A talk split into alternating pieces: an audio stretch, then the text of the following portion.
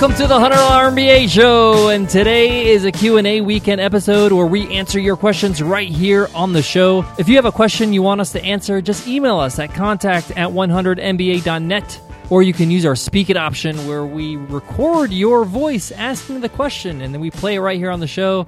You can find that on our show page at 100mba.net slash show. Today's question comes from James and James asks, I want to start an online business, but I hate technology. Should I find a techie partner? Thanks for your question, James. It's a good one. I'm going to give you an answer, so let's get down to business.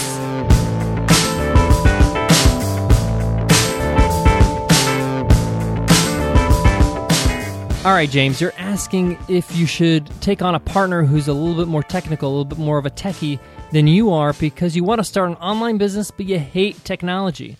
First of all, I do think you should be acquainted with how to use your website, how to edit a blog post, how to add information. And this is not particularly difficult now with some of the platforms you have available. I mean, you have WordPress and you have Squarespace, which is extremely easy to use. You do not need to be techie. You can learn how to use Squarespace in a weekend and you can just focus on your content. So I don't think you should be looking for a partner solely because they are a techie.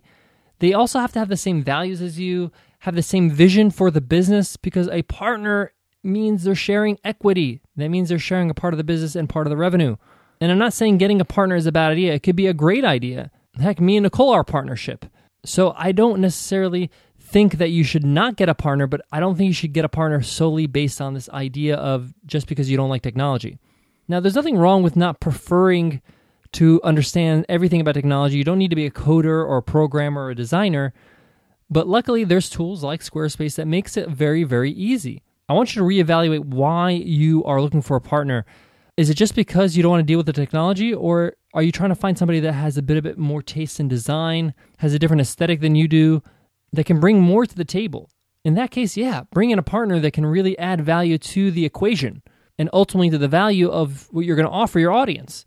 You know, I can't imagine how our business would be without Nicole she's a big part of the equation. She's the reason why we sound and look so good on video and on the podcast.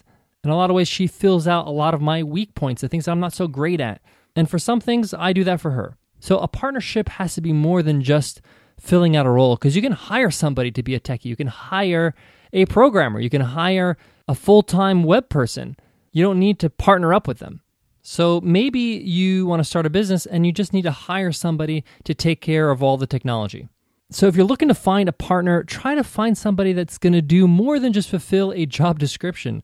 Somebody that has a particular taste in something, somebody that can offer a new perspective on things, somebody that can bring in something that's kind of indispensable. And that's really worth giving up equity for.